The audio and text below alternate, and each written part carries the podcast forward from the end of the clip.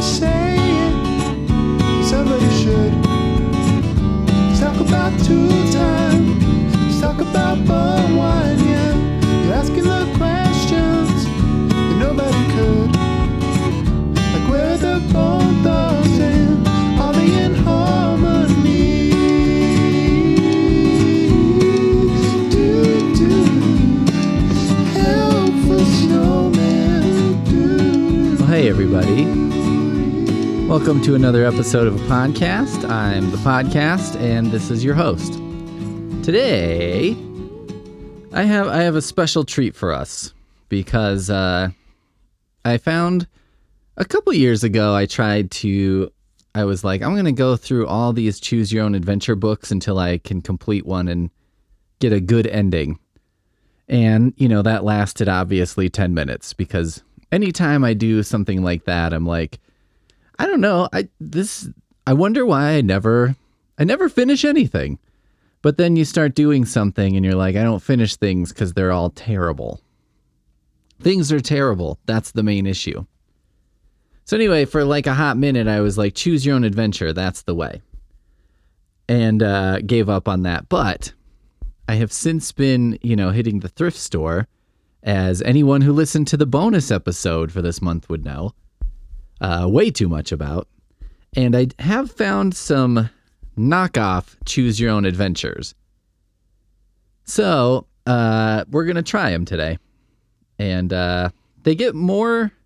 I, pu- I put them in an order. Um, the first one is. It's. I think it's published by the same people who published Choose Your Own Adventure, and if it's not, uh, there's a lawsuit impending but this is called Your First Adventure, and it's Little Owl Leaves the Nest. And it's like 20 pages long. So, my understanding of this is that it's probably a choose your own adventure for like super small children.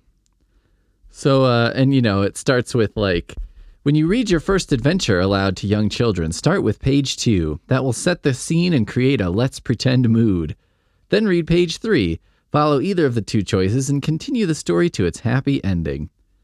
Um, you know, so this is like the lowest level.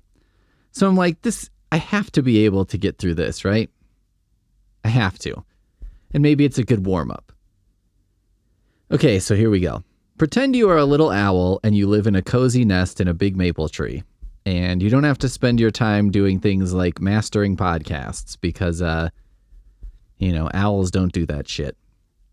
One day, a blue balloon. Well, that's kind of tough. Aren't owls nocturnal? One day, a blue balloon gets caught in the branches of your tree.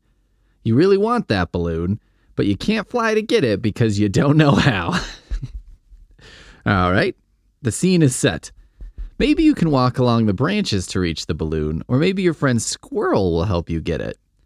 If you want to get the balloon on your own, turn to page 4. If you want to ask Squirrel to help you, turn to page 10. I'm feeling like asking for help is the right move here. Right? Uh Squirrel's nest looks empty. Now who will help me get the balloon, you ask? Oh. What? This looks like it something is has gone wrong. Cuz it's 10 11 and then do I just go to page 12 or do I have to go back? Because the next page we have Squirrel saying, it just goes, Squirrel leaps from branch to branch. Follow me, he calls. I can't jump that far, you say. Squirrel untangles the string. Here's the balloon, he says. You flap your wings as hard as you can. Then you're soaring through the air. You can fly. And you fly back to your cozy nest with the beautiful blue balloon.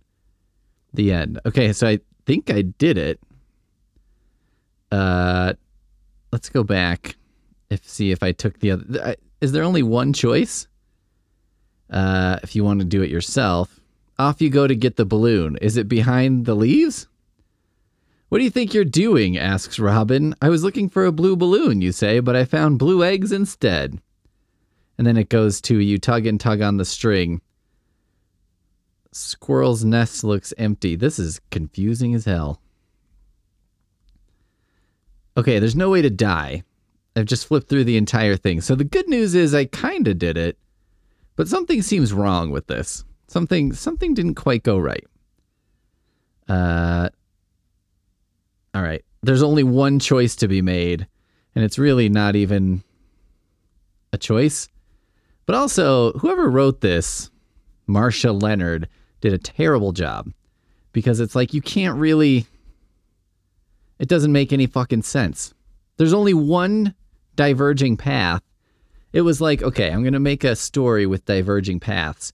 There's only one divergence where you get to make a choice. And uh, Marcia was like, I can't make this coherent. Doesn't seem that hard, Marcia. Okay. Well, here I have a knockoff. This is definitely not a sanctioned choose your own adventure, but it's a uh, Supergirl. Which Way book number two, The Girl of Steel. Um, number one stars Superman, of course. So, you know, of course, this is kind of a thing with the thrift store too.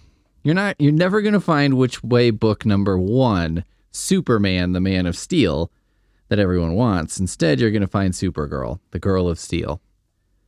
And uh, before anyone gets, you know, uptight about that, fuck off. Everybody knows Superman's the original. Supergirl is not the original. Like we don't we don't want it. Uh, even the great Tom King couldn't really save Supergirl for me. I tried. I've read the comics. Even when Supergirl was a weird shape shifting purple alien. Did you know that, guys? Before you go and defend Supergirl, she does have a great 1980s hairstyle. I'm going to say. Looking for a. Uh, oh, 1984. There you go. Okay. Well, this is just telling me to make the this not read it in order. In this book, you make the decisions for Supergirl. So I guess instead of being Supergirl, I'm making the decisions for I'm playing God, very literally. Some of your choices might lead to victory for the Girl of Steel, others to defeat or doom. Of course, Supergirl herself would always make the correct choices to defeat the villains and save the day, but here, you control the Girl of Steel. Her fate is in your hands. Good luck. I like that this is like, just so you know, you know, this is non canonical because if Supergirl was in control of her own fate, she wouldn't be a fuck up like you, but she's not, so she will. All right, so here we go. Except for the sound of pencils scratching busily on paper, the classroom is silent.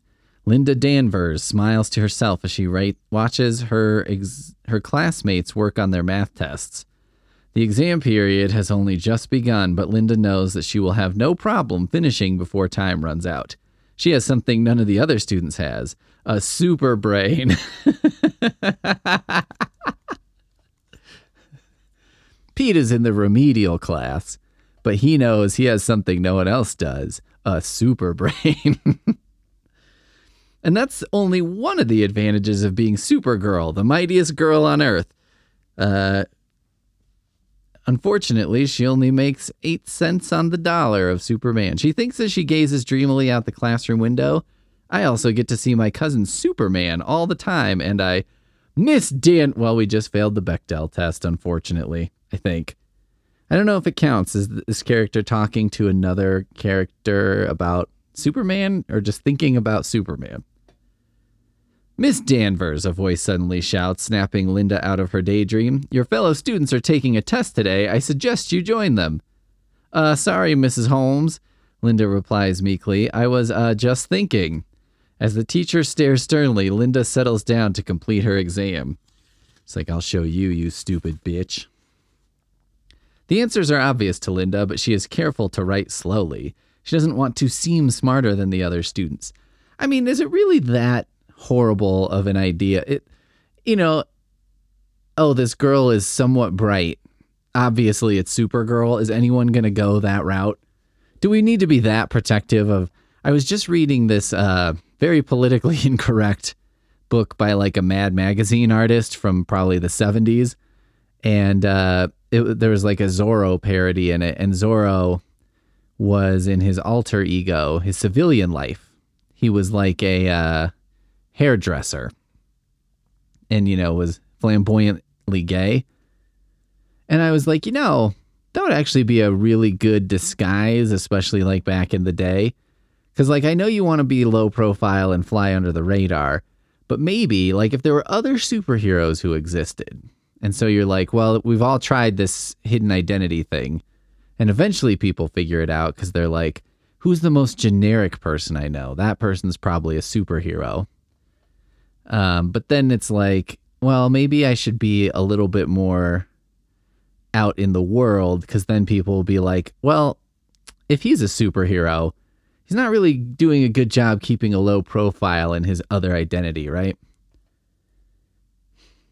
I don't know. Maybe it would work.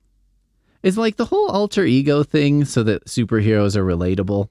I feel like that never really worked until Peter Parker, probably. Peter Parker, probably. Because, you know, he's like kind of a lovable loser. He's a nerd.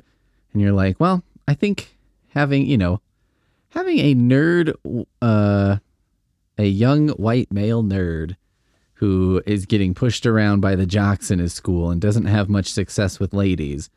Like, if you wanted to come up with a character that comic book readers can relate to, it's probably the way to go. Anyway, but yeah, it's like maybe alter egos were designed to make kids feel not bad about being that way, about being little nerds who get pushed around. Because they're like, well, Spider Man does too. So I'm pretty much like Spider Man. And it's like, well, I mean, you're like Spider Man in the least important aspect of Spider Man. Sure. Like, if you want to take the thing about Spider Man that is least central to his character, yes.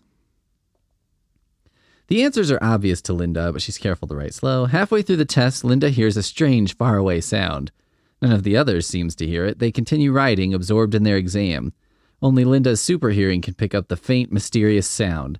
Slowly, the minutes tick by. Linda is curious about the strange sound and would like to switch to Supergirl to investigate, but finishing her exam at super speed might create suspicion. Oh, fuck, I have three choices? If Linda finishes the exam at super speed and leaves, turn to page 3. If Linda decides to wait until the end of the exam period to investigate, turn to page 4. If Linda tells the teacher she doesn't feel well and asks to be excused, turn to page 5. I can go to page 5. That seems the most like what a superhero from this time would do. Linda walks to the front of the room and asks Mrs. Holmes if she may be excused. Certainly, Mrs. Holmes answers. That is, she adds with a note of suspicion, if you're sure that you're sick. Oh, yes, Linda says as she edges her way out of the classroom door. Just as she is about to walk out, Mrs. Holmes calls her back. Linda, dear, don't forget your pass to the nurse's office, Mrs. Holmes says coolly. Linda gulps, realizing that a stop in the nurse's office will delay her investigation of the mysterious sound. So I can go to the nurse's office, page 30, or leave school and search for the sound, page 9. What's more important? Well, okay, if I just leave, if I go to the nurse's office and like some kid gets killed and I'm like, well, I'm trying to maintain a secret identity here, that would feel shitty, right? So I think I'm going to risk it. Just go for the sound. Uh oh. I hate to do this, Linda thinks as she sneaks through the halls of her school, but I can't risk anyone finding out about my secret identity. Besides, she adds, that humming noise sounds very suspicious. Couldn't I just go to wherever the noise is at super speed and it's like, well, the time it would take a normal to get to the. Okay, whatever. Linda follows the sound to the library and focuses her x ray vision on the closed door. Inside, she sees an old man crouched over an open book. Uh oh. He's looking using a strange looking machine to dot dot dot. I mean, this is a very uh, common experience in the library setting. No need to get upset. He's using a strange looking machine to project a blue ray onto the book. A blue ray. Dr. Scudder, the absent minded physics professor, Linda thinks. I know he thinks he's an inventor or something, but this time it looks like he's up to no good. It's time for Supergirl to make an appearance. All he's doing is shooting a book with a ray. Who gives a shit? Also, what kind of high school is like a physics professor? That what kind of physics professor do you do you need to have like a doctorate in physics to teach at a high school? Seems like overkill. Linda rushes into an empty classroom, changes into Supergirl, and returns to the library. Quietly, she opens the door and slowly approaches the old man. Ah, welcome, he says. You are just in time. You are the volunteer, no? Dr. Scudder asks. well, okay, this is from 1984. So maybe this is a guy in his 60s. who's a scientist who's maybe uh, come to the country another way. You are a volunteer, no? Dr. Scudder asks, squinting from behind his thick glasses. In the dim blue light, Supergirl guesses he has mistaken her for someone else. You are just in time to test my greatest invention, the fantasy generator. It will instantly transport you to a world based on a famous work of literature. Things will be different from the book, but it won't hurt a bit. Okay. Before Supergirl can make a move, Dr. Scudder points the machine at Supergirl and the blue light surrounds her. As she fades away, she hears Scudder's voice a final time. Have a good time, Dorothy. I don't know if that was like a mocking or whatever. Who volunteered for this? Hey, come meet the weirdo uh, physics teacher in his class. Kids? Any kids are out there? Or if anyone out there is responsible for kids. When the eccentric physics professor asks you to come to a classroom alone to volunteer for a special project, don't. Seconds later, Supergirl finds herself standing inside a deserted farmhouse. Outside, she hears the sound of high pitched, joyous laughter. You know what's dumb about this book? Among other things, when you're reading a Superman comic, you don't have to read the word Superman that often. Um, because you know a lot of the a lot of the exposition is shown and it's not like superman does this superman does that. It's you know i do this or he does that. But this book kind of has to do it. So you have to read the word word supergirl a lot and it just sounds so stupid. Like superman would sound equally stupid. It's just a dumb thing uncertainly supergirl opens the farmhouse door and sees three little men in pointed blue hats dancing merrily when they see supergirl they begin to applaud you landed your house on the Wicked Witch of the East, they shout happily. We Munchkins of Oz thank you. Oh no, Supergirl groans as she realizes where she is. I'm in the land of Oz. I've got to get out of here. You'd better, one of the Munchkins says, because the Wicked Witch of the West is probably very angry with, angry with you. Only the wizard can help, and he lives in the Emerald City. Lucky for me, I've read this book, Supergirl thinks. Dorothy followed the yellow brick road all the way to Emerald City, but then Dorothy couldn't just fly there. Uh, if Supergirl follows the Yellow Brick Road, turn to 81. If she flies towards the Emerald City, turn to 115. Well, I think follow the road is the right choice here, right? I mean, I guess get a cup of water on the way, but you know, whatever. Oh, she starts off down the Yellow Brick Road after a few hours. I thought she was going to like fly at super speed 10 feet above the Yellow Brick Road. That was kind of what I intended. Not to just fly, fucking walk like a regular girl. After a few hours, she enters a dense forest. As she examines the exotic plant life growing there, she accidentally strays off the road. Soon she realizes that she is lost. Supergirl is standing before a huge field of red poppies. The sweet smelling flowers seem to stretch for miles, but with her telescopic vision, Supergirl can see the yellow brick road on the other side. Uh, if Supergirl walks through the field to get to the yellow brick road, turn to page 112. If Supergirl flies over the field, turn to 35. All right, I'm going to fly over this time. Fuck it. Uh oh. Supergirl leaps into the sky over the poppy field. As she looks towards the blazing red sun in the west, she notices hundreds of six foot winged monkeys flying towards her. Supergirl gulps. She knows that those savage creatures follow the order of the Wicked Witch of the West. With their huge and powerful wings, the monkeys fly up alongside Supergirl in moments. The witch wants to see you, the largest one says, as the others surround the girl of steel. Will you come along quietly? Uh, if Supergirl fights the winged monkeys, turn to 49. If Supergirl lets the monkeys take her to the witch, turn to 56. I do kind of want to just punch these monkeys. I feel like Supergirl could handle, you know, even like a dozen flying monkeys or so. Oh, there's hundreds of them? All right, let's just go to the the fucking castle or wherever the witch is, huh? Uh, two winged monkeys grab Supergirl. I, I just said I was going to come with you. What the fuck? Grab Supergirl and begin to fly west towards the old gray castle of the Wicked Witch of the West.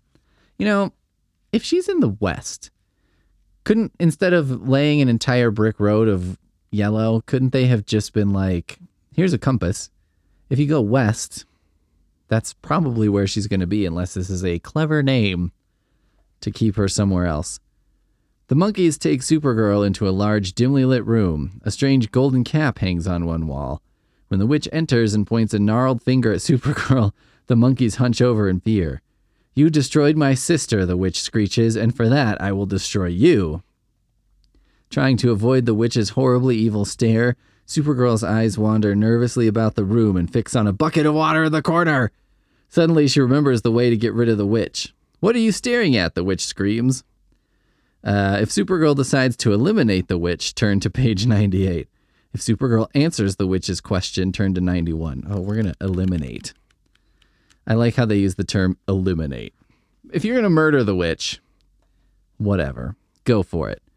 Supergirl grabs the bucket and tosses it at the witch. The water splashes over her, and with a shriek of terror, the witch melts away.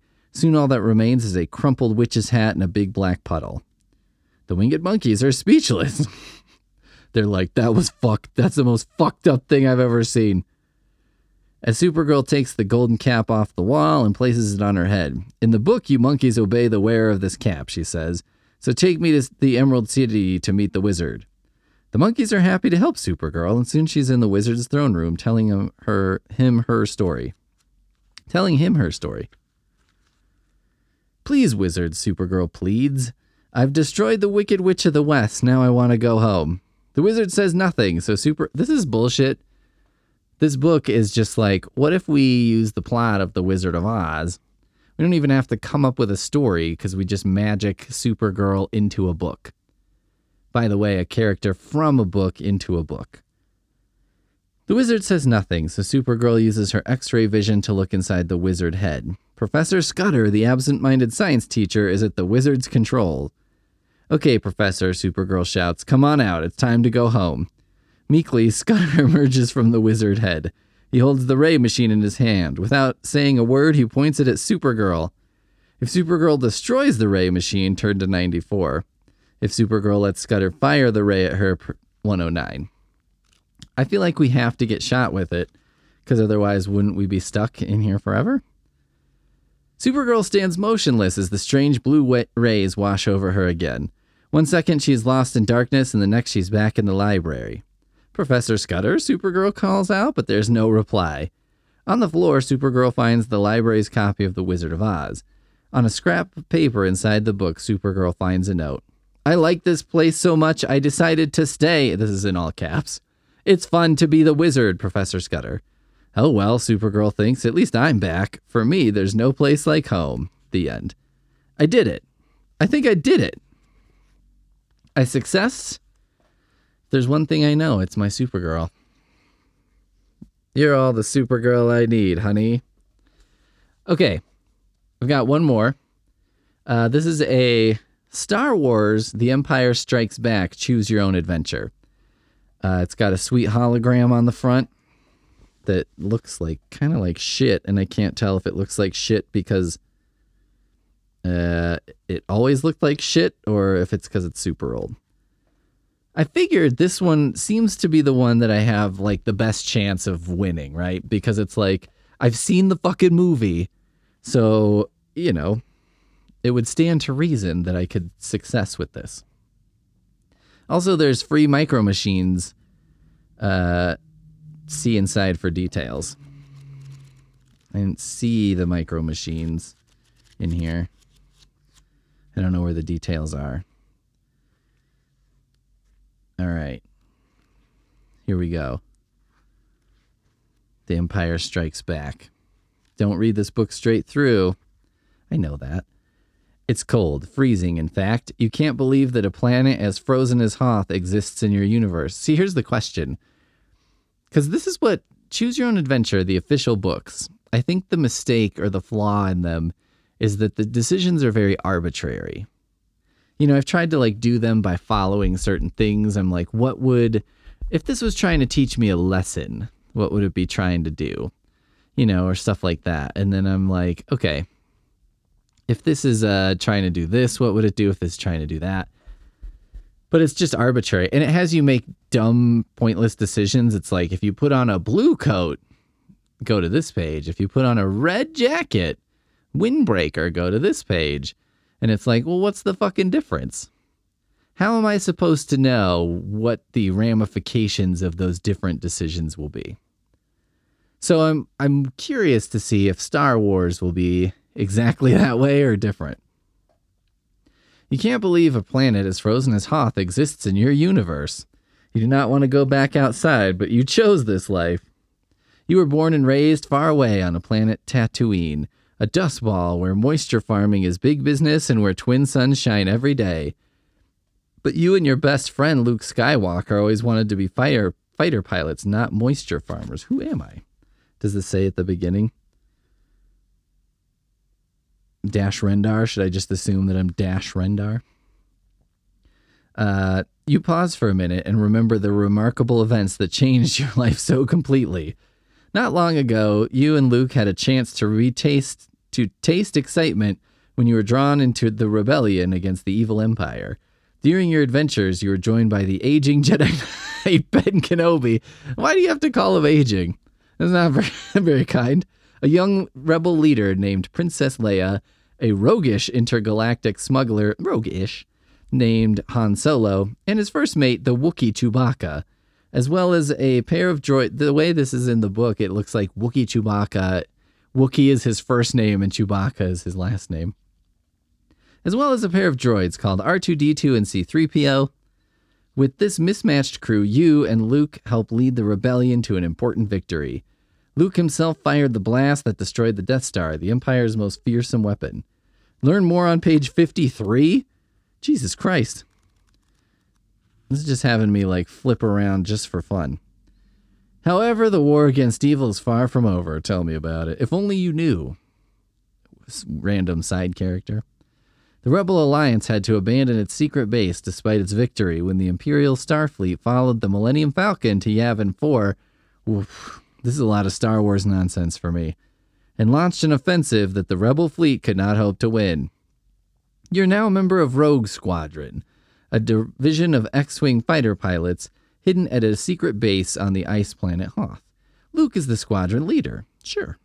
Luke and the other rebel leaders have realized that the Empire will be searching for you all.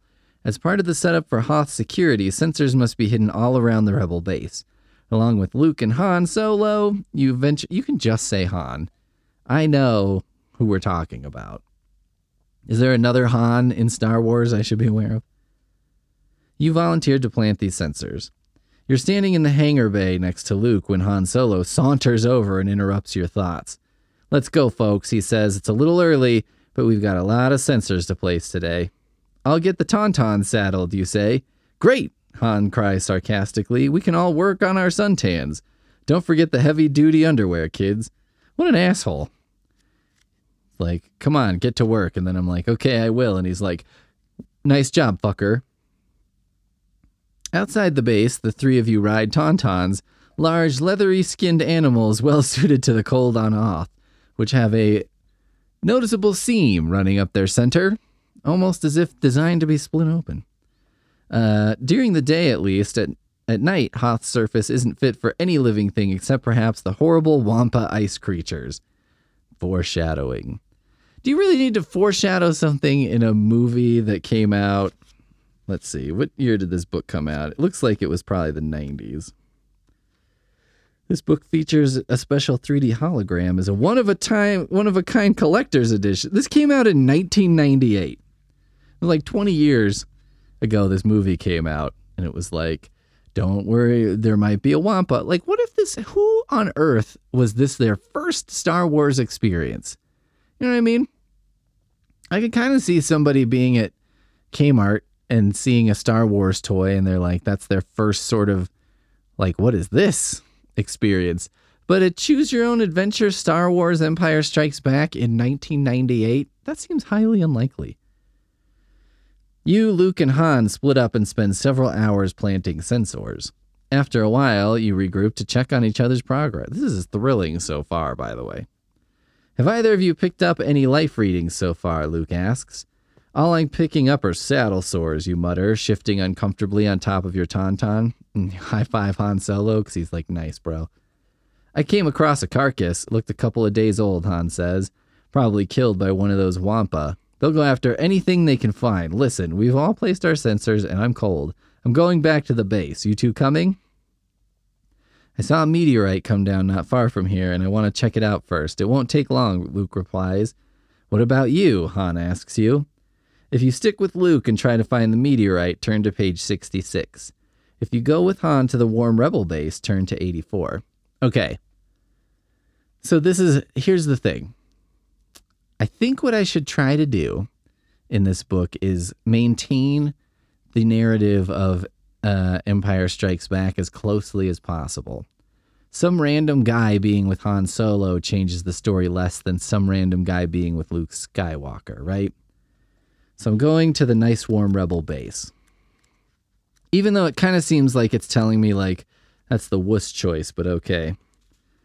You return to the base with Han. Shortly after you reach it, night falls. Outside the window. This is really like a lot of reading. This is whoever made these was like, I'm gonna make kids fucking read. I hate kids. I'm gonna punish them. Outside, the wind whips ice across the surface of Hoth, and the temperature has dropped so low that the air is barely breathable. Nothing could survive out here very long.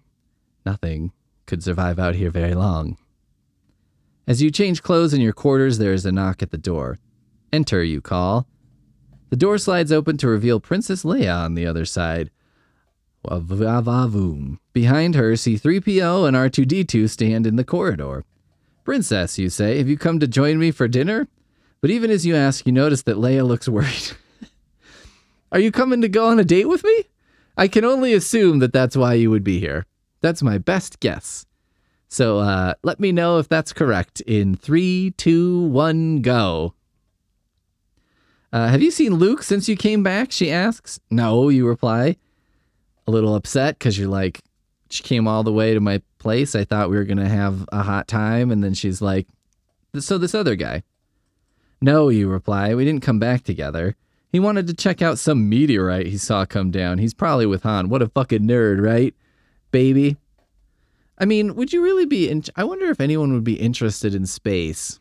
Like people have telescopes if we were exploring space or would they be like fuck that shit? Boring. Uh, I've been trying to reach Han, but he doesn't answer. I haven't spoken to anyone who's seen Luke since this morning, Leah says with concern. Leia says with concern, I have a meeting right now. Could you? And I have to help her on page 101. She has a meeting. So, you know, she couldn't do anything. No problem, you say. I'm sure Han is tinkering with the Falcon again. Oh, you know him. I'll see if he knows where Luke is. We'll accompany you, C3PO says. Oh, great. My best companions. Why didn't they send the droids out to look for Luke? Couldn't, wouldn't they be fine in the cold? And even if they like froze, couldn't you just like unfreeze them and they would be fine? Isn't that how droid works? You hurry off while the droids hustle to keep up. 3PO is constantly complaining, as always, and R2 beeps angrily at him.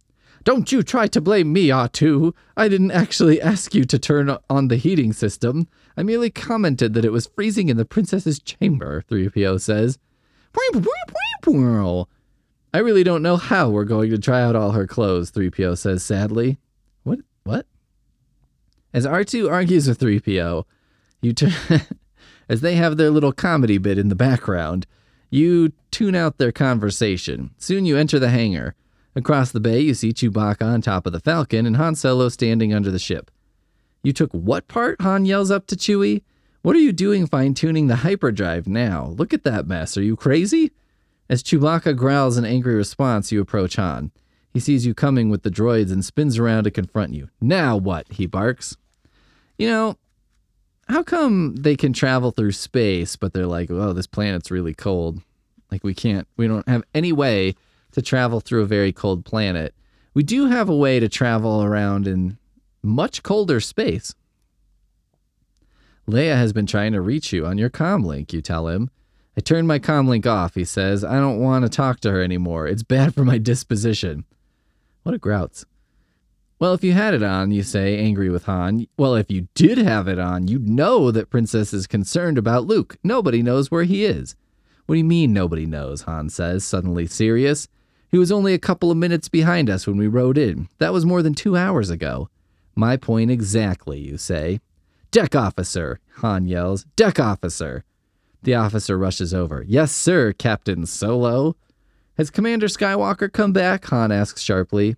Commander Skywalker hasn't come through the main shield door. It's possible he came through the south entrance, the deck officer replies. It's possible, Han yells. It's possible? Why don't you go and find out? You suggest to the officer. It's already dark and getting colder every minute, Han adds angrily. Do you like how it's like I'm Han Solo's little bitch helper? Everybody on this base definitely hates me because they're like, yeah, he just stands there and is like, You heard Mr. Solo, go do the thing.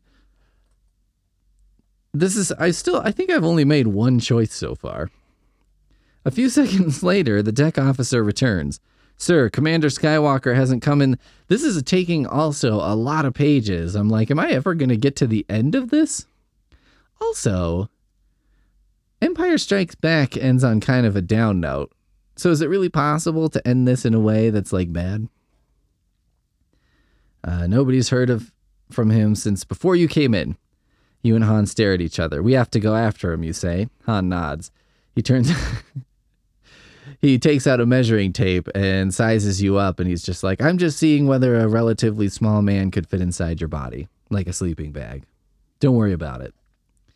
Um, Han nods. He turns to the deck officer and asks, Have the techs got those snow speeders working? The Falcon's in pieces. We don't have anything that can fly in a Hoth blizzard, sir, the officer replies. Those winds would smash you down before you got halfway to. All right, Han snaps. Forget it. Tauntauns, you ask? Tauntauns, Han replies. but your tauntauns will freeze before the first marker, the deck officer argues. Even with ins- insulated suits on, if you end up on foot, you're dead. Maybe, you say, but if we don't go, Luke will definitely die out there all alone. Meh. Definitely? Ooh, illustration of me and Han Solo finding Luke in the snow, I think. A short time later, you and Han ride your Tauntauns out of the base and into the raging blizzard. Between the snow and the dark, it's hard to see anything. You try to reach out with what little skill in the Force you have learned. What? What? This is the first I'm hearing of this. After three minutes, you can't feel your hands, feet, or face anymore. I'm trying to feel for Luke, but I can't feel my own body. Every time you cry out Luke's name, your throat feels frozen. Um, let it go. Luke, you shout, ignoring the cold. Tauntauns aren't doing too well, Han tells you. He's right. The Tauntauns are wheezing and slowing down in the cold. They won't survive for long. Luke, Han cries. Luke! Then you sense something to your left. You turn. Dimly, you make out a spot on the ice darker than the rest, a spot that doesn't move. What would be moving? A, Luke, you shout. Both you and Han jump off your tauntauns and run to Luke's side. He's delirious, thinking you or Han must be his old friend Ben Kenobi. Luke, speak to me, kid, Han says. Get him to sit up, you suggest. So cold, so cold, Luke mumbles. Warmer now. Want to go to sleep. Want to just die. Okay. Uh, I'm tired of reading this. Oh, finally, a fucking choice. I was like, I'm just going to skip to the next choice. But here we go. Warmer, you ask. No, Luke, that means you're freezing. Fight it. Don't go to sleep, Han shouts. Whatever you do, stay awake. Come on, give me a sign, kid. Like, they don't even have fucking those, uh, you know, warm, hot hands or something. Suddenly, Han's Tauntaun cries out weakly and falls over. What now? Han snaps. We'll never make it back, the three of us on one Tauntaun. Grab Luke's lightsaber, cut my Tauntaun open, get in there, and keep him warm until we can set up an emergency shelter. You're not sure Han's plan is going to work, but you also wonder whether you could survive the trek back to the base on foot. I mean, yeah, if you go along with Han's plan, turn to page 12. If you argue with Han, turn to page 36. Can't I argue and do it? Well, obviously, I'm going to cut the tauntaun open. You stare at Han for a moment, unwilling to cut open the beast. Yeah, it's got these white little balloons inside. It's disgusting. Get to it, Han orders. It's going to feel disgusting. Oh, there you go. And smell even worse, but it'll keep Luke alive while we set up the emergency shelter. You follow his instructions. Even as you cut open the dead tauntaun, the other falls over onto the snow. Probably passed out because he's like, oh my god, that's what they're, they're stuffing him inside just realize that the movie Midsommar is basically a uh, Star Wars takeoff parody thing. Just figured that out. Uh, you feel sorry for the beasts, but you concentrate on saving Luke's life and making sure you and Han live to see the morning. Together, you set up the emergency shelter and move Luke into it. You climb in after him, hoping your combined body heat and the shelter's own reserves will keep you warm until morning. You are exhausted and drained by exposure to the cold. It isn't long before you drift off to sleep. Oh, God. Okay, let's do this. Classic, classic speed reading technique. I'm going to do the first and last paragraph. You wake in the. You know what? Where was the option to like. Uh, there was the option to tell Han to go fuck himself. Yeah, 36. Uh oh. Luke will die if we don't head back, Han, you insist. Han glances angrily at you. He's not going to die. He drags Luke toward the surviving Tauntaun. Don't just stand there whistling, he barks. da da da. I, where did you hear that tune? I don't know, man.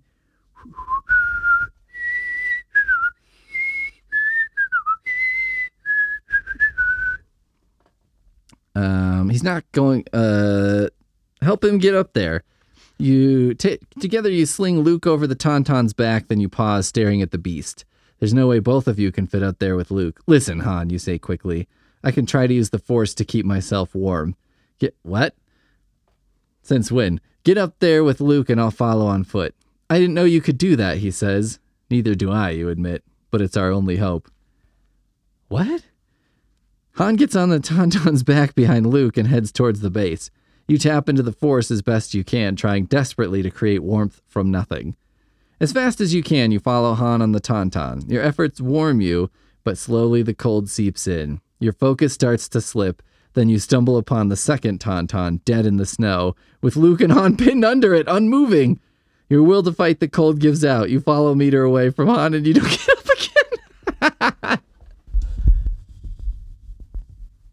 That's great.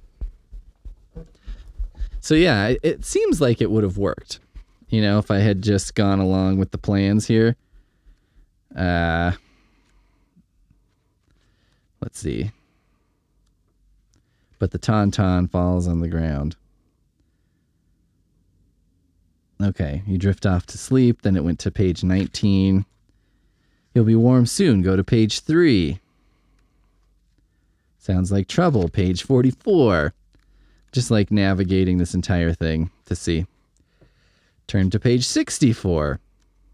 This is a, a real trick to get kids to read, and I don't appreciate it.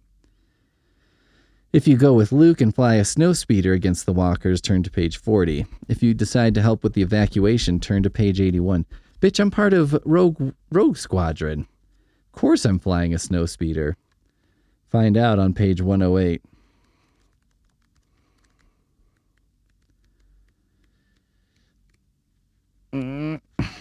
Keep fighting on page 7. Good lord. Turn to page 30 they just gave up at this point. They're like, whatever. Close call. Get to page 76. Uh, okay. Where what are we doing? Oh, I'm on I'm on uh, Yoda's planet. Can't even remember what that's called. That's that's a shame. Dagobah. Oh, Yoda shows up. If you run, turn to page 96. If you stay calm, turn to 106. Well, that's fucking Yoda. He's like a little shriveled old man. Apologize on page 117. I don't have a choice but to apologize here.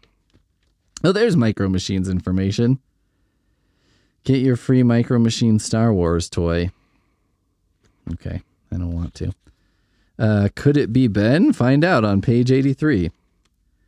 If you go into the cave, turn to page 10. If you refuse to enter, turn to page 90. That was the scariest part of that movie. When he saw his dead face in the Darth Vader hat.